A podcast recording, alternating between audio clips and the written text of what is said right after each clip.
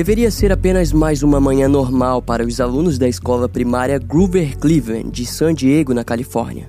No entanto, do outro lado da rua, em frente à escola, morava uma jovem garota de apenas 16 anos, que em 29 de janeiro de 1979 mudaria a vida daquelas crianças que estavam na escola. Ela estava deitada em um colchão de solteiro, rodeada por garrafas de uísque vazias, quando decidiu que apontaria uma arma para a escola. Naquele dia, a escola de San Diego foi marcada pelo pior ataque escolar completamente aleatório e sem explicação, conduzido pelas mãos de uma jovem adolescente.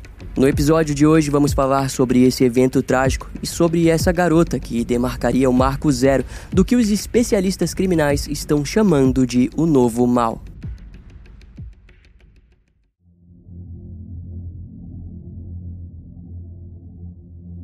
Inicialmente, os alunos acreditavam que os barulhos eram, na verdade, fogos de artifício.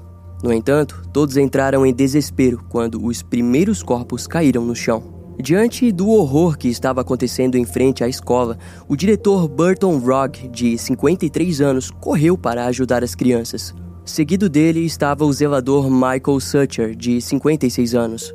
Mas antes que pudessem fazer alguma coisa, Burton acabou sendo alvejado inesperadamente.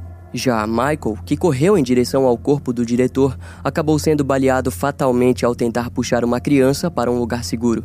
Junto a eles também estava o professor Daryl Barnes, que foi morto enquanto tentava tirar algumas das crianças da linha de fogo. Dezenas de disparos ressoaram até que a polícia fosse chamada. O primeiro policial a chegar na cena foi Robert Robb, de apenas 28 anos. O homem ainda era um novato no departamento de polícia de San Diego. E assim como vários outros policiais, Robert também não estava pronto para lidar com a situação. Principalmente porque respondeu ao chamado como um pedido de ajuda envolvendo um tiroteio sem muitas especificações. Daquele modo, ao chegar, ele rapidamente se viu em um ambiente aberto, onde acabou sendo atingido de raspão no pescoço e recuou para pedir reforços. Naquela altura, oito crianças já estavam no chão, gravemente feridas, sendo a principal delas Charles Miller, de apenas 9 anos, que havia recebido um tiro nas costas. E conforme o horror se prolongava, um segurança de outra escola próxima ouviu os disparos e correu para ajudar. Nesse mesmo instante, mais policiais chegaram na rua e juntos eles perceberam que a linha de disparo era reta. Assim, o guarda aconselhou que um dos policiais colocasse o caminhão de lixo que estava na rua em frente à escola. E, felizmente, o plano deu certo, pois os disparos cessaram. As notícias do tiroteio logo chegaram aos ouvidos dos jornalistas do San Diego Evening Tribune, que passaram a tentar conversar com os vizinhos da escola. Curiosamente, durante essa tentativa, eles acabaram telefonando para a casa da família Spencer, onde quem atendeu foi Brenda Ann Spencer, de apenas 16 anos. Quando mencionaram o tiroteio, a jovem logo assumiu a autoria daquele horror. O jornalista ficou incrédulo e questionou ela se aquilo realmente era verdade. Brenda ficou frustrada e, com raiva, desligou ao questioná-lo sobre quem ele achava que poderia fazer aquilo se não ela mesma. O jornalista acabou telefonando novamente, mas dessa vez se mostrou crente na história e a questionou sobre a motivação para o ataque. Em resposta, Brenda disse que fez aquilo porque simplesmente não gostava de segundas-feiras. Do seu ponto de vista, ter usado o seu rifle Hugger .22 naquelas crianças e adultos animou o seu dia. O jornalista, no entanto, não parecia acreditar muito naquela narrativa e continuou questionando sobre sua motivação para o tiroteio. A adolescente se manteve ao dizer que a sua motivação realmente estava ligada ao fato de ela odiar segundas-feiras e até mesmo o questionou se ele não sentia o mesmo sobre aquele dia da semana. Notando a calma de suas respostas, o jornalista a questionou se estava fazendo aquilo sozinha e se apenas ela estava em casa.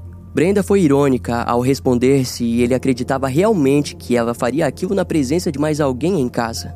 Posteriormente, o jornalista compartilharia que durante toda a conversa, a suposta jovem atiradora se apresentava como alguém que estava no controle de toda a situação. Além do mais, ela própria diria que não via nada demais em atirar nas pessoas que ela sequer conhecia. No entanto, ela aparentemente apresentou uma breve preocupação com o que o seu pai pensaria sobre os seus atos, mas isso logo foi substituído quando o jornalista disse que possivelmente ela teria matado quatro pessoas com aquele ataque. Brenda ficou incrédula, pois alegou ter visto muito mais pessoas caindo e se contorcendo no chão. Incrivelmente, enquanto a entrevista acontecia, as autoridades ainda não haviam conseguido descobrir de qual ponto os disparos tinham saído. E ao perceber a movimentação policial, Brenda acabou finalizando a entrevista, dizendo que achava que atiraria contra mais policiais, os quais chamou de porcos. Mas antes mesmo dela desligar o telefone, uma outra equipe de jornalistas do San Diego Evening Tribune já havia entrado em contato com as autoridades no local e compartilhado a estranha conversa com Brenda. Assim, antes de tentarem conversar com a suposta atiradora, a equipe de polícia passou a evacuar as crianças de dentro da escola. Mas, sabendo da posição da casa de Brenda, as crianças foram conduzidas por uma região totalmente oposta da linha de visão da garota. Em pouco tempo, todas as crianças da escola foram postas em um ônibus e enviadas para a escola secundária Pershing, onde se juntaram aos seus familiares. Também foi lá que muitos deles descobriram que os seus filhos haviam sido mortos no tiroteio. Nas horas seguintes daquela manhã, a polícia se posicionou em frente à casa de Brenda, mas seria apenas ao meio-dia que um negociador da polícia entraria em contato. O profissional evitaria contato olho a olho e telefonou para a atiradora, mas foi correspondido com uma criminosa fria e difícil de lidar. Principalmente porque Brenda não precisava de nada, ela não tinha feito aquilo para conquistar algo do governo. Além do mais, ela tinha comida, água e um veículo para uma futura tentativa de fuga. Brenda também questionou ele sobre a demora da polícia para lidar com a situação, já que horas antes havia feito uma entrevista para um jornalista que sabia mais sobre ela do que as próprias autoridades. Devido à sua postura, o agente precisou de longas três horas de negociações até que a adolescente finalmente baixasse um pouco de sua guarda e passasse a confiar no negociador. Entretanto, enquanto o trabalho era feito com calma, os moradores da região começaram a gritar para que a polícia entrasse na residência e matasse a responsável pelo ataque. Alguns até mesmo disseram para matá-la com um único tiro, já que de vez em quando a jovem botava sua cabeça para fora da janela. A polícia, no entanto, manteve a calma para resolver aquilo e continuou por mais três horas negociando com Brenda. Foi então que, no final da tarde, a adolescente disse que se renderia à SWAT, que naquela altura já estava bem próxima da residência.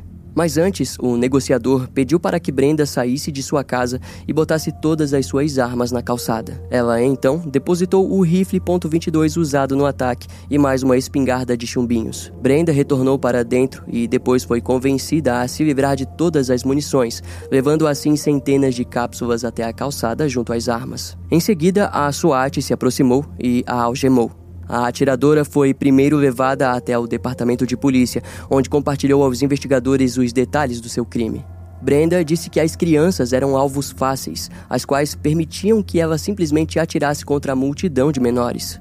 Mais tarde, a criminosa foi enviada para o centro juvenil da cidade, onde aguardaria pelos processos judiciais. Os jornais da noite compartilharam aos montes sobre os achados na residência da jovem, onde a polícia havia encontrado diversas garrafas de cerveja e uísque espalhadas pela casa. Quando questionados sobre o nível de alcoolismo de Brenda durante o ataque, os investigadores negaram que ela tivesse bebido tudo aquilo. Porém, ao longo do tempo, essa narrativa seria questionada diversas vezes no caso, mas até onde se sabe, ela não estava em influência do álcool durante o ataque. Na verdade, nas próximas horas de prisão, a motivação sobre os seus crimes passaria a chamar ainda mais atenção, ao mesmo tempo que causava revolta nos familiares. Todos estavam aflitos e se questionavam se Brenda Ann Spencer realmente teria machucado e tirado a vida de tantas pessoas apenas por odiar segundas-feiras. No primeiro mês do ataque, os familiares das vítimas começaram a falar abertamente sobre o ocorrido. Brenda havia disparado contra a escola 36 vezes, o bastante para matar duas pessoas e ferir outras oito crianças e um policial. O pai de Christy Bill, de 9 anos, disse que ele e sua filha vinham lidando com a perda da mãe para a leucemia e o ataque deixou o processo de luto ainda maior além de que o medo de perder Christie possivelmente o causaria uma dor inimaginável. Christie recebeu dois tiros, um no abdômen e outro nas costas. A criança demoraria mais de um ano e meio para se recuperar totalmente dos ferimentos causados. No entanto, ao longo dos anos, embora não tenham ficado cicatrizes físicas, o trauma emocional a seguiria por muito tempo. Outro pai que falou por sua filha foi Lee Selvig, pai de Mônica Selvig, de 8 anos, baleada no estômago, onde o disparo seguiu até a coluna vertebral da criança. Por sorte, ela não ficou com nenhum tipo de sequelas físicas do ataque, mas dificilmente falaria sobre o ocorrido. Junto a ela estava Julie Rubbles, de 10 anos, que foi alvejada em um dos rins, mas por sorte o disparo atingiu de raspão e atravessou. Um dos sobreviventes que mais falou com a imprensa foi Charles Miller, que tinha 9 anos quando foi atingido. Ele recebeu um disparo no peito e, enquanto sangrava no chão, viu o diretor e o zelador serem mortos. Charles relataria que não sentia ódio de Brenda, mas que desejava que ela permanecesse presa para o resto de sua vida. Assim, antes que o julgamento viesse a ocorrer, San Diego inteira desejava descobrir quem era Brenda Spencer, que tinha 16 anos. A partir de agora, vamos conhecer um pouco mais sobre essa jovem criminosa. A mãe de Brenda foi Dorothy Nadine Hobel, que tinha 19 anos quando ficou grávida. Na época, ela era uma jovem inteligente e empenhada em seus estudos. Já o seu pai, o Wallace Edward Spencer, atuava como técnico de manutenção na Universidade Estadual de San Diego, onde permaneceria por vários anos. Dorothy e o Wallace se casaram em dezembro de 1954, em San Diego, onde permaneceriam até o nascimento de Brenda. Mas antes de ela nascer, sua mãe concluiu seu bacharelado em negócios e estudou mais três cursos cursos relacionados à administração. Posteriormente, Dorothy conseguiu abrir o seu próprio escritório de consultoria para clientes de alta classe social de San Diego. Em pouco tempo, ela alcançou uma clientela fixa e acabou se tornando escrituária do torneio de golfe local, um evento bastante reconhecido na Califórnia. O primeiro filho do casal nasceu em 1956, a segunda, dois anos depois, e Brenda logo em seguida, no ano de 1962. Em sua infância, a pequena e ruiva Brenda não apresentou nenhum tipo de problema comportamental. Na verdade, ela praticava esportes, amava animais e adorava fazer fotografias. No entanto, conforme chegava na adolescência, Brenda passou a odiar a sua própria aparência. Ela não gostava da cor da sua pele, nem do seu cabelo ruivo, das sardas e principalmente de sua miopia, que a fazia utilizar óculos grandes. E essa frustração com sua aparência fez com que Brenda desenvolvesse um certo complexo de inferioridade, a fazendo-o se afastar do convívio social e se tornando uma adolescente solitária. Isso tudo pioraria quando, em 1972, a sua mãe, Dorothy, pediu o divórcio. Ao que parece, Wallace estava traindo sua mulher e gradualmente se afastando de sua família. Curiosamente, nos processos judiciais, todos os filhos relataram que possuíam preferência de permanecer com a mãe, mas Brenda quis ficar com seu pai. Não fica claro o motivo, mas talvez Dorothy não fosse uma mãe muito amável. Tanto que, embora tivesse recebido permissão para visitar seus filhos, ela não manteve o hábito por muito tempo. Quando Brenda se viu sozinha com seu pai, ela logo notou que o Wallace passou a se tornar mais rude e o alcoolismo fortificou o seu comportamento abusivo. Mais tarde, a própria Brenda relataria que sofreu ataques sexuais por parte do sujeito. E aquilo fez com que a garota se isolasse ainda mais em si mesma. Devido à falta de condições financeiras, a família se mudou para um subúrbio em San Diego, onde passaram a morar em frente à escola primária de Cleveland. Ela estudou lá até o ano de 1974, onde passou a andar com outros jovens ditos como problemáticos. Sua mãe, de vez em quando, a fazia visitas surpresas, mas nunca demonstrou realmente felicidade de estar visitando ela. No futuro, o advogado de Brenda descreveria a mulher como uma verdadeira pedra sem sentimentos. Já Wallace respondia às visitas com um cenário preocupante, em que a casa era tomada por garrafas de álcool. Curiosamente, Dorothy em nenhum momento demonstrou compaixão por sua filha e sequer disse algo para tirá-la daquela situação. Para piorar, o Wallace cada dia menos conseguia manter a casa, fazendo com que vivessem em estado de pobreza, ao ponto de ele e Brenda dormirem juntos no mesmo colchão de solteiro na sala de estar. E o único dinheiro que recebia em seu trabalho era usado principalmente em suas noites de bebedeira, das quais chegava bêbado e agredia Brenda. Mais tarde, no entanto, a própria garota relataria que de vez em quando ele a tratava bem ao comprar bichos de estimação ou levá-la para praticar tiro com uma espingarda de ar comprimido que havia comprado para ela. Ambos frequentemente praticavam tiro ao alvo, esporte que Brenda parecia gostar. Posteriormente, alguns amigos relataram aos jornais que ela era uma ótima atiradora e tinha o sonho de se tornar profissional. No entanto, esse seu amor fazia ela matar aves no subúrbio onde vivia, sendo assim muitas vezes repreendida pelos vizinhos.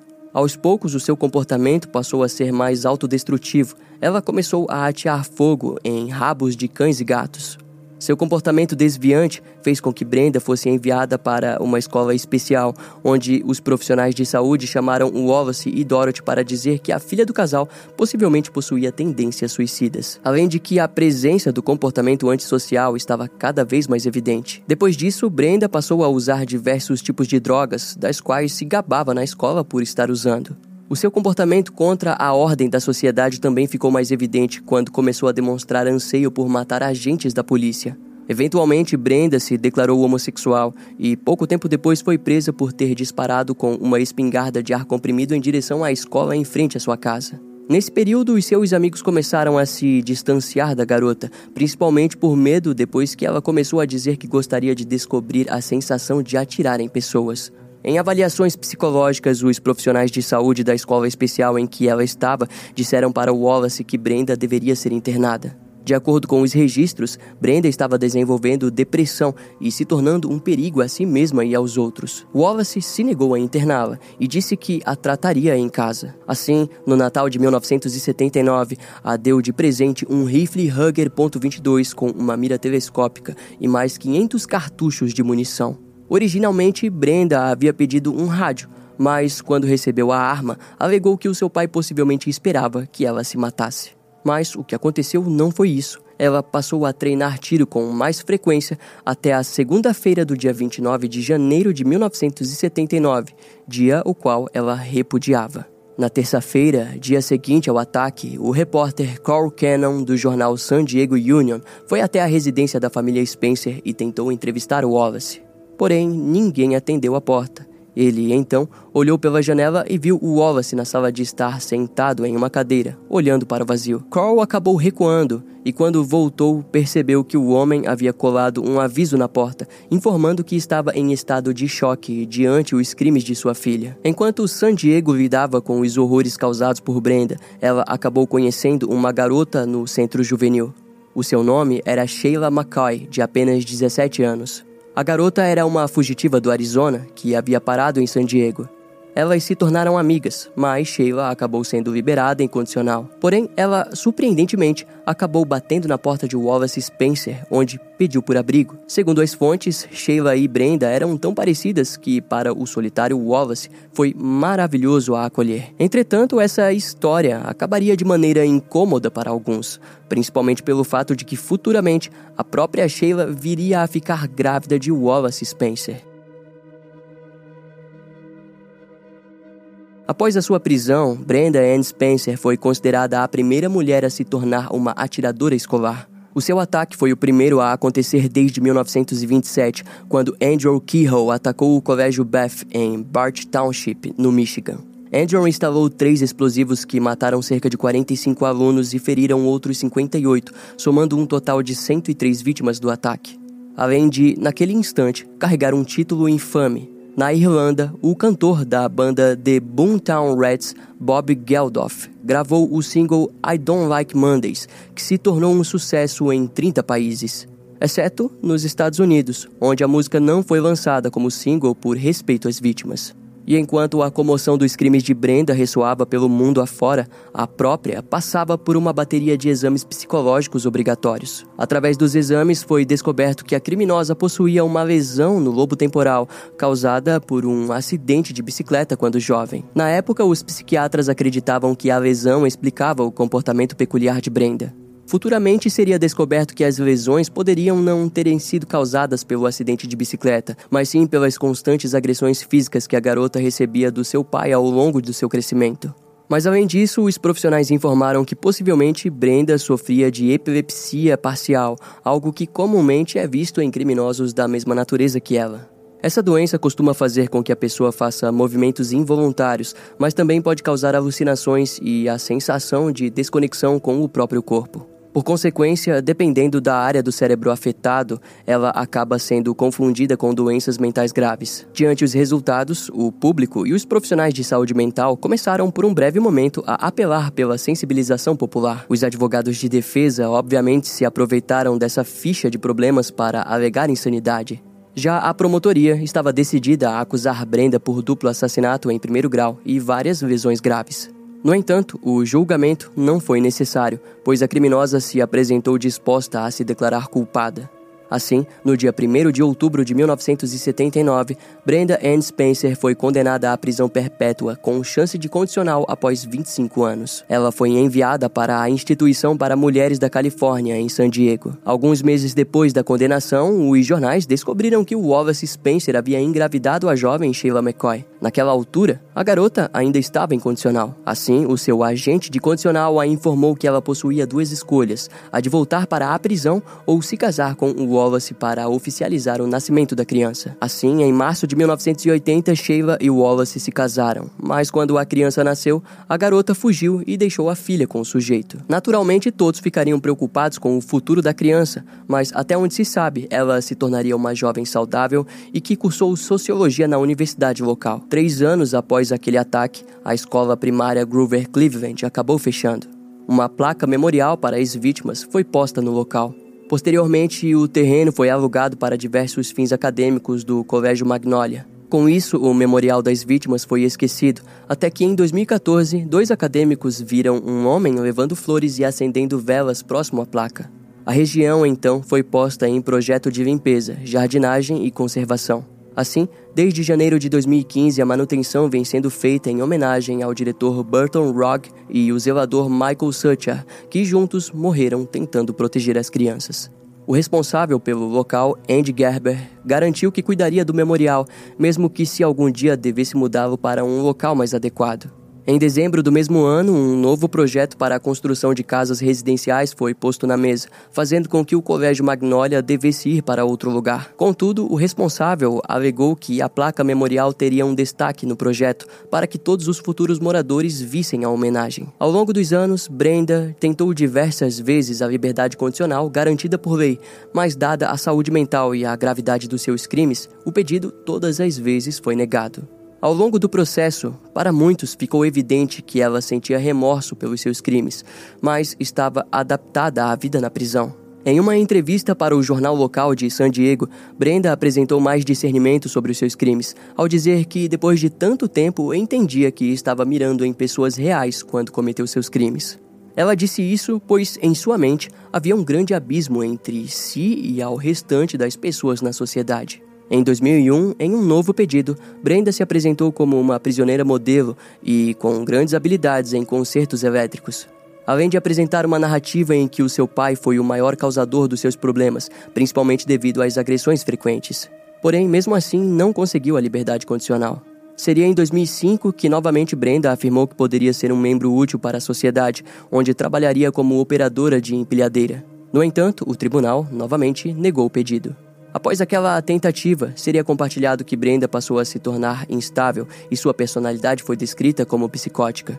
Também veio à tona que em 2001, quando a sua namorada da prisão foi liberada, Brenda escreveu em seu braço coragem e orgulho em inglês. Nos próximos anos, a sua personalidade continuaria depressiva, tornando-a uma mulher extremamente instável e imprevisível.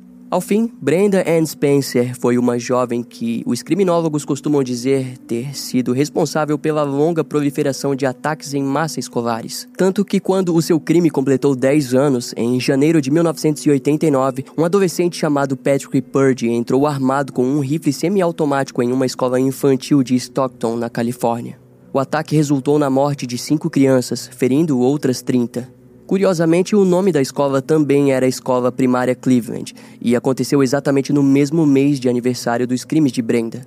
Depois desse ataque, os Estados Unidos começariam a enfrentar diversos novos criminosos em escolas, tendo Columbine em 1999 como o seu maior exemplo de violência.